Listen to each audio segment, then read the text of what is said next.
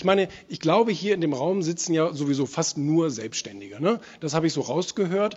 Und wir sind ja sowieso eine Minderheit. Ja, also genau wie Arbeitslose, genauso viele Selbstständige gibt es im Land. Sehr, sehr wenig. Und ähm, das heißt, wir sind schon mal so ein bisschen gewöhnter daran, eine Außenseiterposition zu haben. Aber natürlich ist man eben auch, wenn man ein bisschen anders ist, wenn man so ein bisschen aneckt, ähm, ist man anders. Also ich denke da zum Beispiel an, ähm, an Warren Buffett, der sich selbst als asozial bezeichnet hat während seiner Schulzeit. Oder an Bill Gates, der super unbeliebt war, weil er ein scheiß Besserwisser war. Oder ähm, an Coco Chanel, die eben auch schon immer gesagt hat, ähm, ich war ein Ego-Schwein und das hat auch meinen Erfolg begründet. Oder Steve Jobs, ja, also Steve Jobs galt ja auch so ein bisschen als, als Ekelpaket.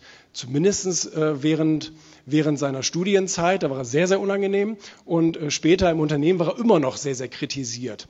Aber er hat eben gewusst, wer er ist. Er hat auch gewusst, wer er nicht ist, nämlich ein zahmes, braves Kätzchen. Das ist er nun mal nicht. Und er hat auch nie versucht, das zu spielen. Und ich glaube, das ist das Beste, was wir überhaupt nur ähm, erreichen können, wenn wir an einen Punkt kommen, wo wir nicht versuchen, irgendeine Rolle zu spielen, sondern wo wir uns tatsächlich selber verkörpern. Und das ist also auch insbesondere im Business, ich will es natürlich auch äh, sehr aufs Business äh, hier münzen, wichtig.